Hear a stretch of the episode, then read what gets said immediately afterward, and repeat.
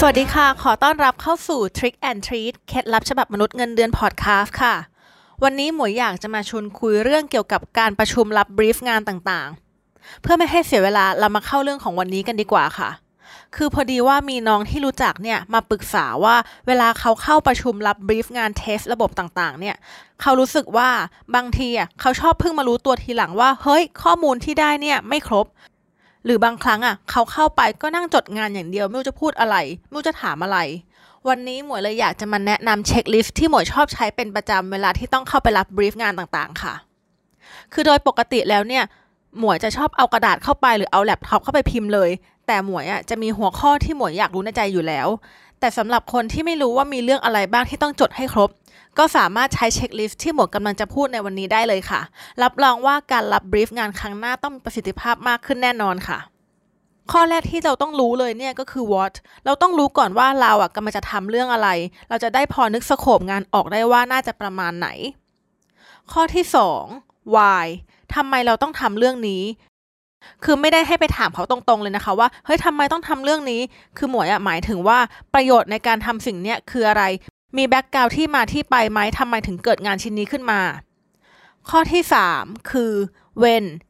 งานชิ้นเนี้ยจะเอาเมื่อไหร่ขอกำหนด deadline มาให้แน่นอนเลย ข้อที่4 who เราอาจจะไปถามเลยก็ได้ว่าเรื่องเนี้ยมีใครที่เกี่ยวข้องบ้าง และอาจจะขอคอนแท c t เขามาเลย ข้อที่5 where ให้ถามไปเลยว่าจะทำงานกันที่ไหน หรือจะให้กลับไปหาข้อมูลก่อนแล้วมาสรุปให้ฟังใหม่ที่ไหน หมายถึงสถานที่ที่ทำงานหรือนัดประชุมครั้งต่อๆไป ข้อต่อไป how คือถ้าเป็นเรื่องที่มีคนมีประสบการณ์อยู่แล้วอะเราอาจจะขอถามจากประสบการณ์เขาเลยก็ได้ว่าเฮ้ยควรจะเริ่มยังไงมี standard steps ไหม หรือมีอะไรที่ควรระวังเป็นพิเศษหรือเปล่า และข้อสุดท้ายคือ how much เท่าไหร่และใครเป็นสปอนเซอร์ในเรื่องนี้ สรุปก็คือ what where when why who how how much เป็นสิ่งพื้นฐานเนี่ยที่เราจะต้องตอบได้ก่อนออกจากห้องประชุมที่รับบรีฟงานทุกครั้ง และคีย์ข้อหนึ่งที่หมวยอยากจะเสริมให้ไปก็คือ ถ้าเราคิดทันในห้องประชุมนะ หมวยก็อยากจะให้เราอะลอง challenge กลับไปว่าเราทำวิธีอื่นได้ไหม หรือเสนอทางเลือกอื่น ๆ ให้เขาไปด้วยเลย เพื่อที่เขาจะได้คิดว่าเราเนี่ยไม่ได้สักแต่รับคำสั่งอย่างเดียว แต่เราก็คิดตามและเสนอไอเดียได้ด้วย นี่ก็เป็นเคล็ดลับที่หมวยใช้และรู้สึกว่ามัน work มาก ก็อยากให้ทุกคนลองทำกันดูนะคะ และถ้าใครใช้แล้ว work หรือมี trick ที่ดีอยากจะแนะนำก็สามารถคอมเมนต์บอกกันได้ในเพจ Trick and Treat เคล็ดลับฉบับมนุษย์เงินเดือนค่ะ ไม่แน่ว่าคอมเมนต์นั้นอาจจะเป็นส่วนหนึ่งที่ช่วยให้สังคมการทำงานดีขึ้นได้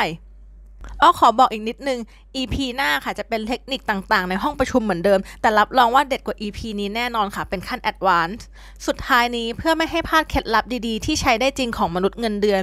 อย่าลืมกดไลค์กดแชร์ กดติดตามเพจ Trick and Treat เคล็ดลับฉบับมนุษย์เงินเดือน ขอให้ทุกคนมีความสุขและโชคดีกับที่ทำงานค่ะบ๊ายบาย